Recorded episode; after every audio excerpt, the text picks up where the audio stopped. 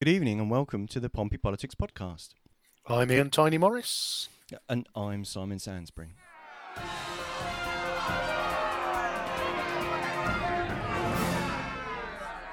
And welcome to the Pompey Politics Podcast. You join us right in the middle of party conference season. And they, some say there is no party like a Portsmouth Independents Party. So joining us today in the first of our ward reports are the uh, the, the gang of three from Paulsgrove. Uh, welcome, gentlemen. Thank you very much. Hello, Ian. Hello, Simon. Hi. Thanks for coming back. You're welcome. You're welcome. Always happy to be here. No, Barbara. So I think it's Chris's first time on the podcast. So uh, well, well, welcome, Chris. So um, yeah, old hands. Thank you. So um, Take it easy on me. yeah, if we could just ask you to introduce yourself, starting with George. Hello, I'm Councillor George Madgwick of the Paulsgrove Ward and leader of the Independents Party. Hello, I'm Councillor Chris Dyke for Paulsgrove Ward. Brian? I'm Brian Madgwick. I am councillor at Paulsgrove also. So thank you all for joining us. Um, we've got a range of questions, some sent in by our listeners and viewers. So without further ado, George, if I can ask you first, uh, just give us an overview of, of what does a day in the life of a ward councillor for Paulsgrove look like? Um, it's quite versatile, to be honest. It can, it can range and be different. I know we're kind of getting into the topic later in relation to the kind of demographics of Paulsgrove, but um, that kind of really leads down to the, the differencing of days you can you can do. And I think that people got to realise that when you're a councillor for a ward, you're not just councillor for a ward. You also have roles that kind of encompass the entire city. Um, so, for example, I'm on licensing, um, where I deal with licensing reviews for taxi drivers, um, venues across the whole city, um, and you know, you kind of do different bits. Um, so, I think it's, I, I mean, personally, I find it interesting. No two days are usually the same. Um, you know, for example, yesterday I was in a resources meeting talking about uh, community funerals um, and how they work. And then an hour later, you're in a meeting with the chief executive office, new officer, the the one that's just started, um, talking about her vision and her plan for the city. Um, and then you kind of then you're moving on to resident work. So everything kind of uh, changes. Um, the only kind of thing that we have consistently is we do a resident surgery every every Wednesday. That's pretty much the only thing that, that happens same. But then then again, when you do the resident surgeries, you're you're getting different questions, different problems, and and things like that, which keep you on your toes. So it's always always quite interesting. Chris, from from your perspective, Yeah, I mean, obviously, I have to. I work full time as well, so sometimes I can't give over the time that I want to. Um, but obviously, I've been with George for a while and seen how much effort and how much time he puts in. I wish I could do that at the moment, but I can't. Um, Wednesdays for the uh, advice surgeries are probably my favourite days. Um, that's when I get to meet the people of Paulsgrove. Um, I'm also on the board for Children, Family and Education, which I hold close to myself. So, yeah, it's it's been an eye opener. Let's put it that way. yeah, and I think we'll definitely explore some more of that later. Um, so, Brian, anything else you'd like to add there? Um, no, I'm practically the same as the other two. I'm um, the scrutiny panel for children and young people. I'm also opposition spokesman for transport, and I'm uh, opposition spokesman for health and well-being. Um, so they all take priority in that we have to attend those meetings. I also try to do all five. We do four surgeries at the Portsmouth um, in Paulsgrove itself, but we do one once a month on Saturday uh, for those who can't get injured and maybe working a site. So we do one once a month on a Saturday at Cosham uh, Community Centre. And I like Chris. I love doing them. We work well Cosham? together on them, don't we, Chris? Love to do them. Sorry? mean Paulsgrove Community Centre. Pauls, you mean Paulsgrove Community Centre? Yeah, sorry, Paulsgrove Community Centre. Yeah. Well, yeah, I could do Cosham as well. Don't if you upset wanted me to, Shah. but- Marsden Road Community Centre. Absolutely. Well, no, it's But So- yeah, um, so um, marvelous. But it's always good to see you. You, you yeah, brilliant. So you all sound very busy, um, and we'll explore a few of those topics in more detail later. Simon, So, you- uh, so Chris, as the as the newbie, has the as as the as the role as a councillor been what you've expected? Uh, way more than I expected. Yeah, I mean, like I said, I had some idea. Um, I've known George all the while he's been a councillor, um, and he disappears for meetings all the time, and but never realised how much it actually involved. Um, not a bad thing. I enjoy every single minute of it. Um, I'd love to be a full time counsellor, but unfortunately, you know, rent to pay, bills to pay. Um, it, it's something that at the beginning of campaigning, like last year, I uh, tried for Charles Dickens and failed spectacularly. Um, and at the beginning of campaigning for this one, I I was in two minds. But after about two weeks of campaigning, speaking to the people of Paulsgrove, then there was no doubt, absolutely no doubt, and I love every minute of it. Um, fantastic. And um, and and George, do you find it easier now that there's three of you in the ward? Dramatically easier, and I think that's I think that's just natural. We we kind of I say me, obviously my dad's needless to say. We've me and my dad have known each other for a long time, but obviously me and Chris have known each other for seven, eight years now as well.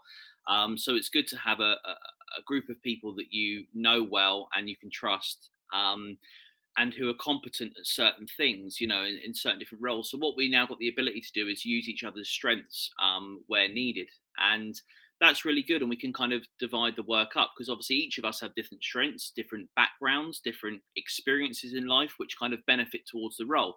I mean, if you want to, uh, obviously, Chris, in relation to how that's impacted, I mean, Chris grew up in social housing. Um, you know, he was a single father of one. Um, you know, looked after his, his boy who went into the army and stuff. And Chris's knowledge of that is is is brilliant. So we have got people coming into the offices and experiencing like social housing issues, and Chris knows the answer straight away. Whereas I would have to obviously go away and find the answer and come back. Chris knows the answer, knows the people to speak to. But so yeah, using our experiences and knowledge of the system. I say my, my father, Councillor Brian Madgwick, used to work as a carer, for example. That's you know, so if people need kind of disability support or help, he knows a lot about that. So, so we use our strengths really wisely, and that's where it's helped. That's where it's helped. It's made everything a lot easier. Um, a lot more manageable. We can answer residents sometimes same day and resolve problems straight away. So it's become a lot easier. And I see, we can do more surgeries now because there's three of us. You know, if one can't turn up, the other one can. So it's it's always yeah, it's it's, it's always good.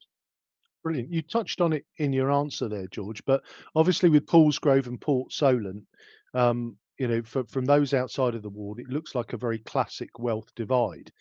Do do the two communities bring you different problems, or are there similarities in in some of the issues that they bring?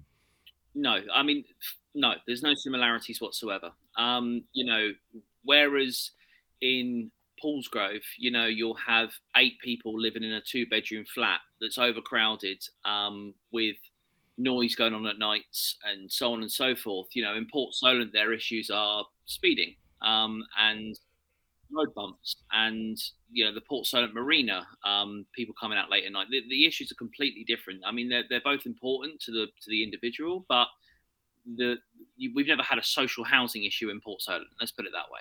Um, you know, so so they're completely different wards. They're completely different issues. I mean, a lot of the issues in Paulsgrove as well will be um, trees, um, overgrown hedges, um, you know, things like that. Whereas once again in Port Solent, they have their own gardeners, so the the trees are always felled, the bushes are always tidy. You know, so the, so the issues are completely different. Um, and I think it's important to to remember that no two issue is the same and no two issue is more important or less important because if it's important to the person the resident it's important to us.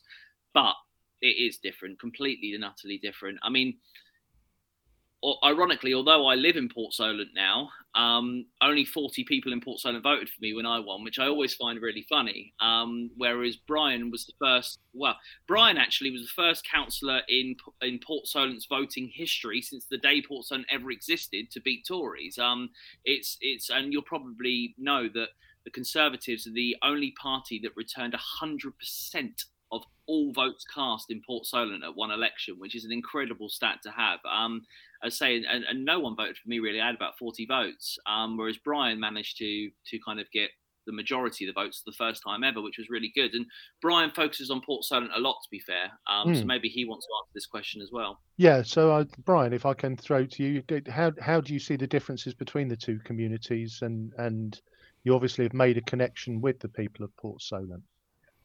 I'll explain just the reason why I concentrate more on Port Solent. Um, and that's simply because of spinal injuries. I can't go up and down the hills so well, uh, going to the north of etc. So Port Solent's flat. I also uh, look after Southampton Road, etc., because there's quite a few issues going on there. Um, but the difference, the differences are the same in a way because we had a massive problem at Port Solent when I first come in to being a councillor with the travellers. Um, but George had already been working on it. When I came in, we got a majority vote then, and we got it sorted. So we've had no travellers there at all, um, and we've also had the same travelling problem, travellers problem, in Paulsgrove, which I'll explain later in the debate. Um, but the speeding in Port Solent, we have. I've, I've stay uh, stop there cars, and people say, "Oh, just because it flashes up." um, just because it flashes up there uh, that 30 miles or 40 miles or whatever it may be, people won't do it. Well, they do slow down because I've stood there and watched them. So it is, it has been effective there. So, um, but generally speaking, we can handle all those problems whether they're Paulsgrove or whether they're Port Solent, and we're doing, I think, very well. And the response from the people, obviously, with Chris winning the votes in that last year, that people do appreciate what the independents are doing for them. We, we don't have an argument between the three of us. As oh, so uh, Chris, if I sorry, can, yeah, not yet. We'll see if we can. We'll see if we can start one, Brian. So, so Chris, if um, final word to you on this one. So how do you see the two communities? Um, extreme, extremely different. I mean, um, Port Solent isn't the kind of place that I've ever grown up in. Um, that doesn't mean they don't have their issues, uh, but as far as Paulsgrove is concerned, that's that's the kind of area that I grew up in. Um, I don't ever remember. I don't know if the other two councils have. I don't ever remember anyone from Port Solent coming to one of our advice surgeries. Um, they tend to directly contact us, or um, they throw. You know, they have a they have Port Solent resident meetings that we've all attended. So yeah, the, the divide is there.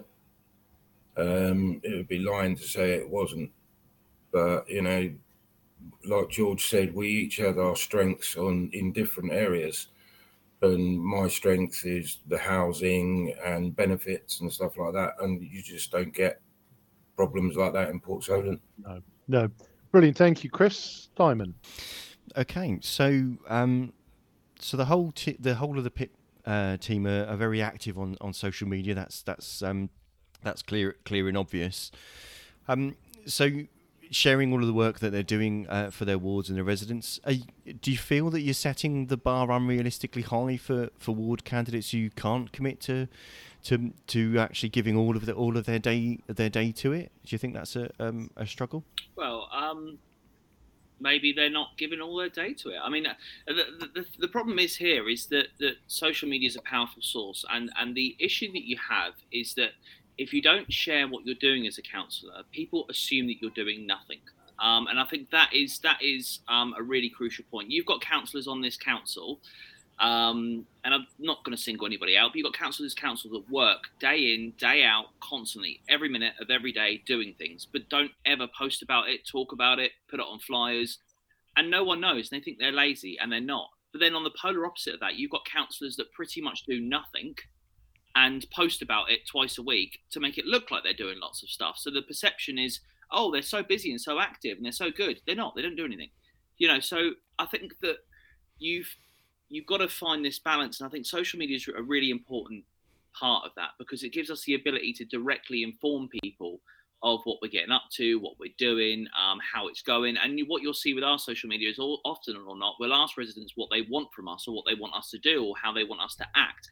And I think that's important as well. At the end of the day, we need to remember as councillors that we're elected by the residents to act on behalf of the residents. We're not officers. We don't, and I had to remind an officer in council this the other day. I had an officer that wasn't happy with something I said, and I said to him, I said, at the end of the day, you've got to understand, I don't work for the council. I don't work for your department. I work for the residents. So I'm here on behalf of the residents, and I think that it's very important to update the residents and get their opinions on things. And social media is quite simply the easiest way to do that. The bar needs to be raised high because we have a duty. And and I mean, we are active, depends on whether it's Hilsea councillors, you know, Councillor Russell Simpson, Councillor Emily Strudwick, or Councillor Raymond Dent, or us three. We are very active on social media. We are, but it's a great way of reaching people and talking to people. Um, and I think more people should use it. And I'd just like to say, I mean, uh, as we are individuals as well, but because we do work as a team, people like myself and Brian, who are not good on social media, not good with computers and all the rest of it. So we rely on each other. So one of George's strengths is social media and computers and all the rest of it. So this is where we work as a team as well as individuals. Cool. Thank, uh, thanks, Chris. Just, just the one quick thing. Can I just mention that I've been accused various times of we are a party now, so we're not really independents, right? Because we're working as a party. Uh, George and Chris and, and the other three can back this up totally, and the, the honest councillors out there will also back it up. I've voted for something Labour wanted when George and Chris haven't. I've voted for something Conservative wanted when George. We are totally independent when we go into council. Yes, we work together, and that's great. That's what it should be and that's what Tories and Liberals and Labour and we should all work together for the benefit of of the, the, the communities. But we are still independent where it comes to the voting. No, that's that's great. You you've almost preempted the next the right. next question.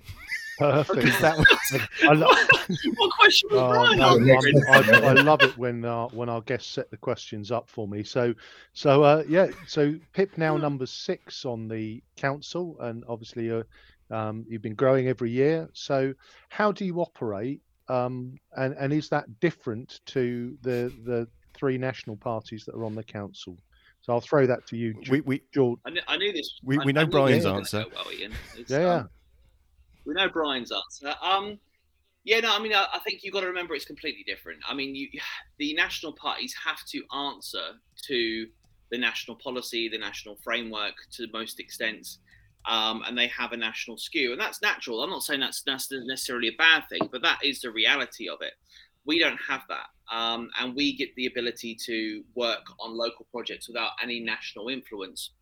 I think that is the fundamental f- difference. And also, we don't have a whip. Now, sometimes in council, the other parties will give a free vote and allow councillors to vote how they want. But for example, on certain topics that are more contentious, they they have a whip, and the leaders of the parties, i.e., Steve, Simon, and Charlotte, will say, you know, this is how we're voting, and even if you disagree with it, you have to vote that way because that's the party whip. Um, and you see many, many, many, many examples of that. And I say a, a famous one that I always bring up is is improving the roads in the north of Portsmouth. Um, where Councillor Fazakerley wanted to vote to approve the motion um, and was told to sit down um, by Councillor Vernon Jackson um, and and not support that motion through, um, and instead they abstained. And that, for example, was was one of the one of the examples where the- where the whip was in hand. We don't have that. Um, and as as Brian said just a moment ago, you know, I think the part where councillors kind of had their mouth open was the first time that we had more councillors, I, myself, Brian, and Councillor Russell Simpson. And we were voting through people to sit on committees at the first meeting, and myself and Brian voted for completely different people. I voted to support a Liberal, and Brian voted to support a Labour. And you saw everyone's faces just kind of open up, like, "What? This is this is a bit interesting."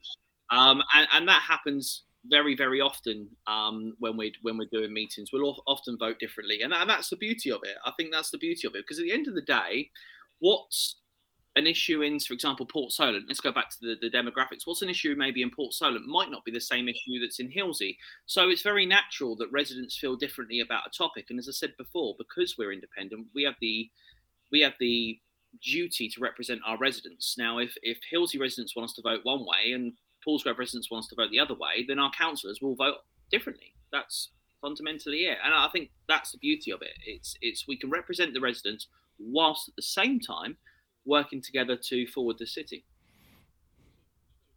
So, J- J- Chris, y- y- your perspective, do you, in terms of do you, do you feel fully uh, as as as the newbie and still finding oh without a doubt without a doubt um i have to take advice off of existing councillors because you know i'm still learning the ropes um so from brian george russell they all give me advice. But at the end of the day my decision is entirely my decision whether i agree with everybody else or not. That's that's the way we are. Perfect. Thank you gentlemen. Simon.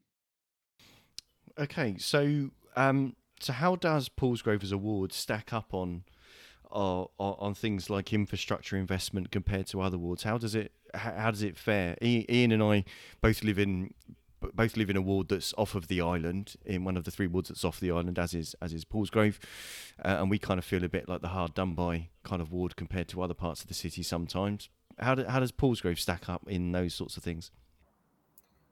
I think this is me, isn't it? And um, without any doubt, I think Paulsgrove feel left behind. And you go to almost any other part of the city, and you you don't have to look around far to see that we are left behind. I brought this up in council and got involved, heavily involved in a dispute about it. But if you go down to Southsea, tell me the number of bad roads you see. Very few. You go into Paulsgrove and there's not a decent road there. There isn't one. Um, Paulsgrove residents do feel very much left behind in this, and it's it's it's a shame. We are battling all the time, George, Chris, and myself, um, battling in council, battling in private meetings. The lucky thing is now, which might not be lucky for some, but I'm opposition spokesman on transport, and transport is a big problem. You go to Port Solent, and you've got Oyster Quay, which is the main area that I'm talking about now. A lot of those residents there retired there, husband and wife, live out their years, etc. But the husband dies. He's a car driver. They haven't got cars. We have not got a bus service in Port Solent of any kind whatsoever. And these old ladies, bless their heart, or sometimes old gentlemen, but all the people without cars have to walk to Southampton Road, which is a long way from Oyster Quay, to get the bus into either Fareham or Portsmouth because you cannot get a bus into Cosham from there. If you want to go to Cosham from Oyster Quay, you've got what is it, a mile and a half up to Allaway Avenue to get a bus. It is so so wrong. So we're fighting there, but also on the north of uh, Paulsgrove, up at the very top, they got a one an hour, uh, one bus an hour service, which for a lot of the elderly people up there is simply not enough. Um, every shopping centre throughout Portsmouth will have benches along there, along the shopping centres, along where all the shops are. We haven't got one along Allaway Avenue, and that's something else which we will categorically will change. We will get benches there. Um, so, yes, Portsmouth, uh, Paulsgrove residents have been left behind, but mark my words, they won't in the future. We will, the three of us together. Now we're together. We've got no conservative or liberal nobody fighting us. The three of us together will prove how strong we can be. Okay, cool. Thank you. Um, did anyone want to come on on that one, or should we move on to the?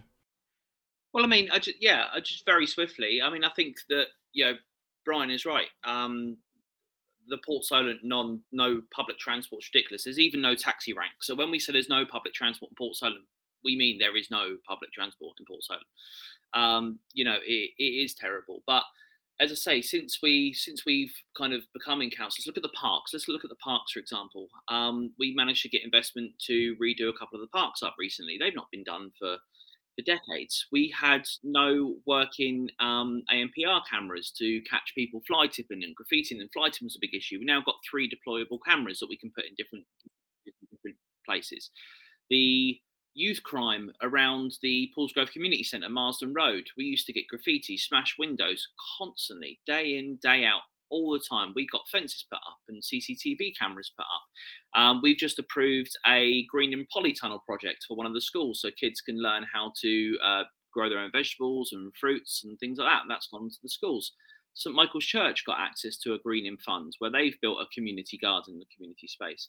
You know, these are all little things that's happened um, in the in the three years. You know, um, as well as potholes. Look at potholes. Potholes were not being done in in Paulsgrove, and we had a big big argument with Colas, and they ended up getting a tape measure out and showing us precisely. So we've now got residents going around with a tape measure, and as soon as they got the tape measure in the pothole, and it's just that millimeter over, they send the pictures in. We get the potholes covered. Um, that wasn't being done before. So there is lots of things already happening and already being done. But as Brian said, we've got a significant amount to do because the divide is crazy. Um, and I'm sure you guys feel it in Cosham as well. I, I mean, I've no disrespect, but I do think it's worse in Paulsgrove. Maybe not in Wymering, which does, does fall under um, Cosham, and maybe the Isle of Wight estate still is, is lacking behind. But if you look at the Highbury estate and, and the centre of Cosham, it's, it's quite nice from a road perspective, other than the parking and the traffic. Um, but equally, I'm sure you feel it as well. Where's our leisure centre up here? Can you tell me a public leisure centre up here? Because they've they've got ones down in the, the south of the city, and they're building that brand new Bransbury and Milton one that's that's in Eastney or wherever it is. It's on the border. Um, where's our free to use leisure centre or leisure park? You know, so there is there is still a, a divide. Definitely, and you touched on it in your answer there, George, and um, you know, which is historically Paulsgrove has not had the best reputation for crime and antisocial behaviour. And if I could just ask Chris to lead in on this one, what what do you see as the reality on the ground there, Chris, uh, uh, with relation to crime and ASB? Yeah, I mean, there, there's no denying the, the crime and antisocial behaviour problem in Paulsgrove.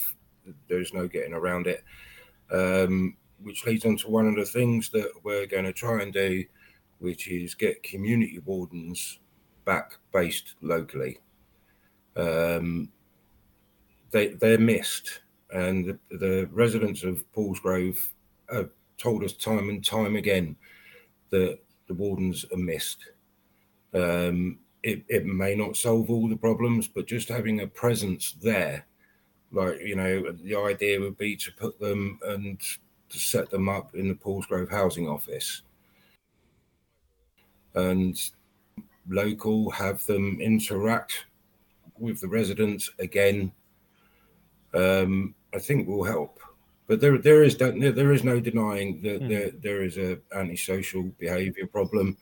Um, I grew up on the estates of London, so I know I know what they're like, and I know it's a tough battle. But it's it's the it's the small things trying to get the community back together, and I think one of the big steps of doing that is getting these community wardens back local. Brilliant, thank you, Chris. So, George, we can just ask you that crime and ASB is it an improving picture in Paulsgrove, getting worse or staying the same? Well, yeah, I mean, I think, I think, yeah, I think one of the fundamental points that we should really point out is is that when we originally come in as councillors, so before any of us got in, any of us got in, um, Paulsgrove was either the top or second position out of all 14 wards in the city of either the highest youth crime, knife violence, um, antisocial behaviour, serious crime, so on and so forth. We were always ranked number one or two.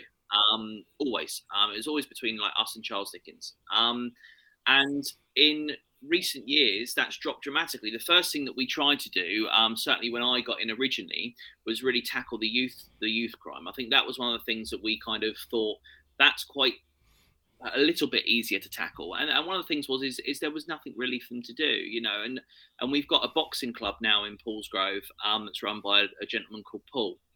That's brilliant, and they basically they now hire out the Paulsgrove Hall exclusively, the Paulsgrove Community Hall exclusively, and they have kids from tots to teens go there um, and box day in day out. Um, and it keeps them busy. You know, the Paulsgrove Football Club is fantastic, and they've got the youth academy, obviously, and lots of lots of Paulsgrove football youth teams that play on the field. It keeps them active and keeps them doing stuff, and it keeps them off of being trouble. Um, so one of the things that say we're, we're happy with is, is youth crime um, has actually gone way down. I think we last time I checked, we were down like 50 odd percent in comparison to pre-COVID, which whereas I think 11 or 12 of the wards, I think it's think it's 11 or it's either 11 or 12 of the wards have actually increased in youth reports and crimes, um, whereas obviously we've decreased. So that's a really nice a, a nice stat. It's moving in the right direction. Um, however, as a side note to that, and I think it's important that people in Paulsgrove that will be watching this will fully well know that during the summer we had a, a spat of quite violent and quite nasty youth violence in the in the area. Um, however, we managed to work with the community wardens, which is what Chris is mentioning, and with the police, and kind of stamp it out within a week. It was really sorted. The police were proactive. They went and spoke to the kids, the parents. They started patrolling the the parks where it was happening. Um, and it worked really well. And we stamped it out within a week. And that was a really serious problem. I mean, I don't know if people saw the videos online, but this was really bad. Um, and we managed to stamp it out. But Chris is right. We need community wardens on site. You know, community wardens, don't get me wrong. People in Paulsgrove assume that they have no community wardens. We do. We do have community wardens in Paulsgrove. But they're based at the civic offices in, in down in the south. Mm. And that's wrong. So if there's an incident or a problem or someone needs help from a community warden, they can't access them very easily. Um, equally, we had a problem um, a couple of weeks ago, which people don't even know is a problem, which Brian highlighted earlier. And we had travellers break down a fence. Um, and a big fence, yeah, big iron fence. They broke down. They took it away with them to scrap it, but they broke down a big iron fence. Um, and instead of community wardens being able to get there in like two minutes or three minutes, they, they, I mean, don't get me wrong, they got there quickly. They got there in 40, 45 minutes. But that 40, 45 minutes when it's in relation to a response time it's a long time. It's, it's a long time for an immediate response. Um, you know, and don't get me wrong, they did a brilliant job. We secured the site. Um, myself and Chris drove there. My, my father Brian was on the phone with Colette, which is one of the leads, and he was on the phone to Steve Pitt. Susie Hornton was involved, and we managed to secure the site instantly, quickly, no problem. So no one even knew we had a problem with travellers. No, no one in the public knew that because as a collective between councillors and wardens and think we sorted it.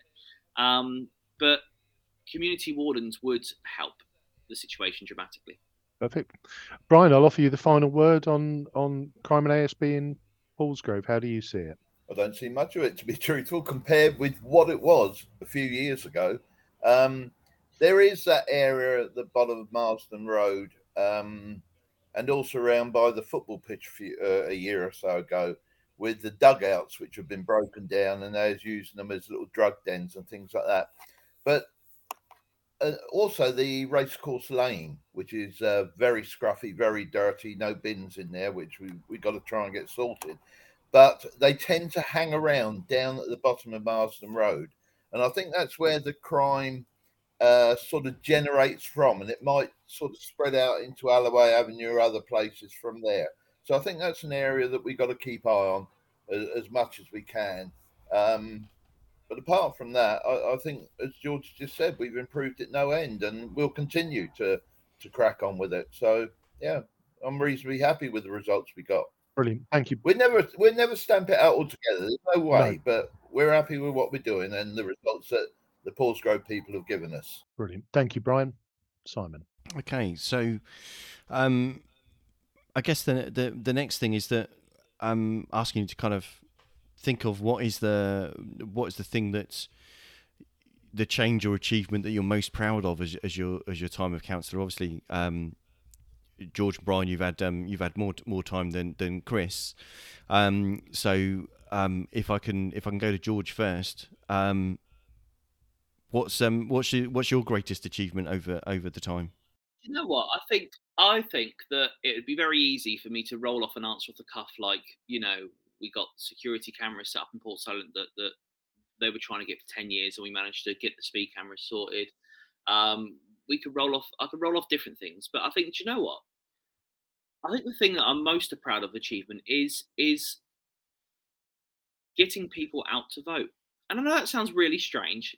Um, however, it's so important. Democracy is so important, and the right to vote is so important because a lot of societies in the world don't have that luxury. And you guys will know only too well that Paulsgrove used to have one of the lowest turnouts in the city. Um, I think, and please don't quote me on this, you guys will know better than me, but I think that a lot of the times before our inclusion within politics, that we're always, you know, south of the 20% area um, you know, 19s, 18s percents and stuff like that. And I think that I think you know certainly the year I stood was a was a, a record turnout outside of a general election, um, which was really nice. And and there's a lot of people now in Paulsgrove, a lot of people that are really involved in politics now. Whether that means from a national scale or a local scale, we have a lot of people now that never voted before, never cared about politics before now getting involved and coming to meetings and coming to speak and, and giving us their ideas and their you know what they think would be good for the area and, and and they're more interactive i mean people never one of the famous questions i always used to ask people at the door right because there's a little independent with no party. I used to knock on the door, and obviously people like, "Why would we vote for you? You won't win." Things like that. The question I always used to lead with was, "I'll step away from this door if you can tell me the name of all your three councillors. Tell me the name of all three councillors." And honestly, in Paulsgrove, I don't know what it's like in other wards. In Paulsgrove, 95%, 98%, nobody could name all three. I can't even remember one person that did name all three, actually. Uh, some people went, oh, Councillor John Ferrett or Councillor Hooper, you know, people knew one maybe, but no one knew all three. And I would say at least 60, 70% didn't know the name of any of them. And that I think is my biggest achievement, is, is the most proud achievement, is that people know us now. People know our names. They know how to reach us. They know how to contact us. They know we're available. They know, and that I think is incredibly, incredibly important because it means the residents are represented now, um, and they feel they've got someone they can go to, and they know what they're what they they can come to us to talk about. And I think that's the biggest achievement. Okay, thanks, uh, Brian. Um, yeah, young George has stole my thunder a little bit, but the thing I've been most proud of in 18 months is a couple of weeks ago, I got a phone call at quarter to four. The gates had been taken down by the travellers and they were lined up wanting to go on the site. They had put a school bus across the entrance so they couldn't get on. They phoned me. I was in at a meeting. I phoned George. George was in at a meeting, but George said, Get hold of Steve Pitt. I tried to phone Steve Pitt and he was abroad on holiday. So we got hold of Colette Colette had already left for home by then, gone, but I left a message on her answer phone and I come off of the phone and I went to send her an email. And um, by the time I was typing the email out, she texted me back to say, Fully understand, Brian, I've got wardens on the way. When I, I didn't get out of mine, when George got out of his meeting, he went and picked Chris up and within an hour, we had two councillors on site and the wardens were on site within an hour and a half. And that's not just due to me or to George or to Chris, but also to Colette. Oh, you know, give them their their their their due credit. Um, and she done it. And and within an hour and a half, we was there. We solved the problem. The travellers can't get there again now. So I think that's my proudest achievement there. And again, it's because we work together, because obviously George independent, me independent. So I phoned George straight away because I was busy. He was busy, but he put me on the right track. So I phoned them. Then he picked up Chris, and we're at. So we all, all were involved in it. Within where we were, what meetings we were at, and what was happening. Uh, Steve being abroad, We'd done it within an hour and a half, and that is without doubt my proudest achievement since uh, being in council. Okay, thanks very much, Brian. Chris, I know you've had um, obviously being elected in May, you've you've not had as much time, but in that time, what would you say is the your proudest achievement so far? Um, yeah, obviously I'm I'm still learning the ropes. Um, I was learning all the ropes about a thing called the CIL fund, um, which I knew nothing about beforehand. So for our, our um, listeners, oh, sorry to interrupt mate. So, so for our listeners, that's the Community Infrastructure Levy Fund. That's the fund that developers pay into. Suppose it, that's meant to be used for to fund um, infrastructure expenditure in, in the ward when they when they get planning permission for uh, for development. Sorry to interrupt your flow there, yeah. mate. Sorry. That's all right. Um, and I think one of the greatest things is we provided a polytunnel for Beacon View School. Um, plus everything that needs to go in a polytunnel so they can grow their own food, um, teach the children how to grow food and be a little bit more self sufficient. And in these days, that, that's something that everybody needs to learn. But, um, but apart from, apart from that, I suppose the, the greatest part, and I don't want to blow smoke up the proverbial, is working with these two guys. So that's you can't put. That's probably the nicest thing he's ever said about yeah, this. No, nothing like that will ever happen again. that's going to cost me a pint. No. We, we well, we, uh, luckily for all of you, we've yeah. we've recorded it, so um, so you're all right. Um, but I mean, to be honest with you, just just actually standing for council and putting yourself out there and actually being willing to put the time in, the effort in, is not something that everybody can uh, is is able to do or feel or, or, feels able able to do. So that that you know, to be honest with you, I'm I'm always amazed at people that just put themselves out there, whether they win or not. At the end of the day, it's there's a, there's a lot that that goes into that that people don't realise it. Oh, I had an ama- I had an amazing that, team behind that, me. That so. draws us to our last question. So, uh, uh again, you know, a lot of people don't uh, don't understand what goes on behind closed doors with all the council processes and the meetings and the uh, all that uh, that away from the glamour, the fame, and the big money of being a local ward councillor. So, if there's one part of the local council process that you'd you'd want you'd want to change, what would that be? And can I pose that first to Brian, please? Um, to be truthful, there's not a lot. It's the one thing I've learned, and I certainly didn't understand in my previous 70 years, is that when you want a pothole done over there, why can't you make a phone call and tomorrow they're out doing the potholes, etc., etc. Everything has to, and I understand now, has to take its time, and people have to be approached, and different companies or different licenses or different for all the things that people want. You can't just do it tomorrow, which is a shame, and I'd like to, and I always thought you could until I got in there and found out it doesn't work like that. So, unfortunately, um, would I like to change it? Yes, I would. But can I? It's impossible to change. It's an impossibility. Um, but it, for me personally, I just love being in council. I love being um, going out on the streets and talking to people, etc., etc. That's not going to change, um, and that's what I'll concentrate on. And it doesn't matter whether you the wind's blowing your garden fence down. It's important to that little old lady or little old man or whoever it is. It's very, very important to them. And um, yeah, getting that done is is is good. And I like doing that sort of thing. I must be truthful. So I wouldn't change a lot else. Brilliant. Thank thank you, Brian. So Chris, in the in the six or so months you've been doing it, is, is there anything um, that you'd want to change about the way the council runs things? Um, yeah, I mean, obviously, I've spoken to George about this, and it, it, it baffles me sometimes, and it's the it's the red tape and how long it takes to do things. It's it's not something I was prepared for, but I'm I'm getting used to now. But I understand there's processes that need to be gone through. It's just as somebody who you know in my life I've seen a problem, I've sorted a problem. Um, but it's not that easy as a counsellor.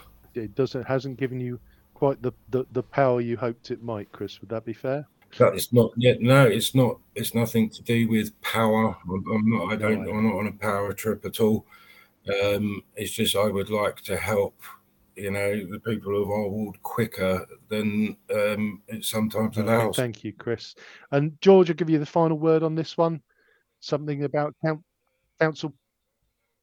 Yeah, I think the issue. I mean, first of all, let me pick up on what Chris said beforehand. I think that you know, yes, obviously there is process we got to go through, but we forget that we make those processes. So they are they are human made processes. We we decide that we have to put all this red tape up, and we decide about things, and it is so frustrating. It's one of the things I struggle with. I come from a corporate background where my boss went right, do this, and the next day you do it. Um, and it's something that I'll always struggle with. It's and it's difficult to get that across to the residents, which obviously reflects on what Brian and Chris both said. It's it's residents don't understand why things take so long, and for us, we can kick and scream, and there's nothing we can do. We're completely on the resident side always. You know, we're there to represent the residents, so I understand that, um, but we just can't do it sometimes. In relation to the thing I would change, um, and I'm actually going to say two things, which I know is against the question, but I think they're two important things to to bring up actually. Um, one is how finances work. So for example, if money is ring fenced for one topic,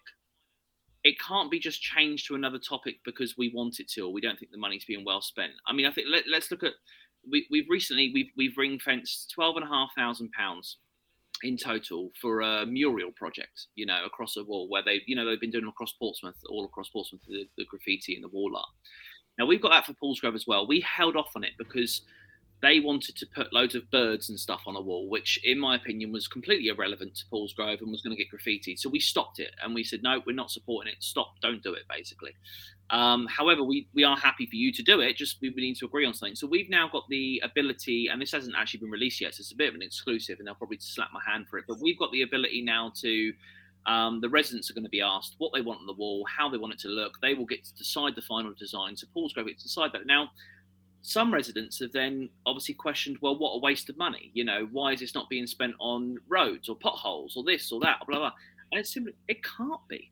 If we turn around and say, we don't want to spend that 12 and a half thousand on a mural, it just goes back in the pot and someone else gets it in a different ward. So it's either we, we get it or we don't get it. There's, it doesn't then go, oh, well, it goes now into a pot and you can now spend on other things. That's not how it works. Everyone's got their budgets.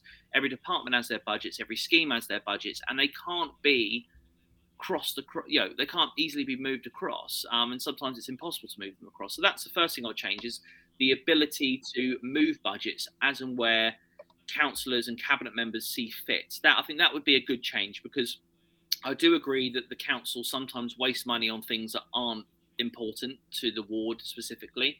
And if we could move those funds to a different department, then I think that would be really beneficial. So that's the first thing I would change. And the second thing I would change, and this is more of a whimsical one, is the rubbish full council meetings where politicians decide to take swipes at each other for pantomime purposes.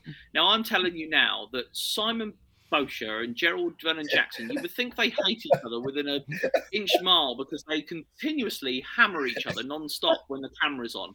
Oh, and when the camera's off, they're shaking hands and they're pally. Now, I'm not saying they're the best as mates, but what I'm saying is, is that all councillors in that chamber, certainly not us, we try to avoid it at all costs, and it's something that we always.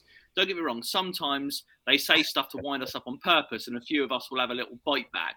But you will never see us starting that pantomime stuff and and a lot of councillors don't like it but i'm sure by ian smile and simon smile we all know there's some councillors that love a bit of the pantomime drama and that's the part i would i would really get rid of and it happens nationally as well as you know in parliament um, it's not effective it's not appropriate it's it nothing you don't gain anything from it and literally when i'm telling you when those cameras go off almost everyone is the bestest of mates. Honestly, they all talk. We all go to the Lord Mayor's parlour. We have a tea. We share some snacks. We have a laugh. No one hates each other. So I think we need to stamp, try and stamp that out somehow. I know they do it for political point scoring, but I don't think from an outsider, you guys get it because you've been in politics for a while, whether commenting on it or being involved or being members of political parties. You guys get it. But I think the general resident that will view in once every now and then or kind of think they don't understand. They think that there's this burning hatred. Um, and that it's a joke, and they probably think, "Oh, what a joke these guys are," blah blah blah. And it's not. It's not like that. So that's the thing I would like to see change is that everyone's just a bit friendly to each other on camera, but I don't think that will ever happen. Well, I think that's that's perfect, uh, George, and th- thank you all for your contribution. So uh, um, we will be following the full council meeting. I think the Sunday after next is our show on that, so we will we will watch very closely and make sure that. Uh, that uh, the, the, Portsmouth Independent's behaviour is of the highest calibre and are setting the standard. We will try. And Chris, has, Chris has got his maiden speech as well, so Chris oh, is doing his maiden brilliant. speech. Brilliant. So, so yeah, no, that's been brilliant. So, thank you everybody for your contribution. You've been listening to the Pompey Politics podcast. I've been Ian Tiny Morris, uh, and our guests have been Councillor George Madgwick and Councillor Brian Madgwick, Councillor Chris Dyke. Perfect, and I've been Simon Sansbury.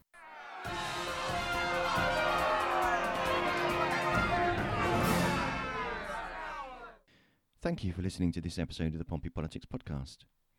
If you want to make sure you get notifications about upcoming shows and get to know when we're live, we normally broadcast live 6:27 p.m. on a Sunday evening. Then follow us on Facebook at Pompey Politics Podcast. You can also follow us on Twitter at Pompey Politics One. Please, if you'd like to, feel free to leave a review wherever you listen to your podcasts, and you can even ask Alexa to play the podcast for you. Alexa, Play the latest episode of the Pompey Politics Podcast. Getting Pompey Politics Podcast from Amazon Music. Alexa, the latest episode. Stop. See? It's easy.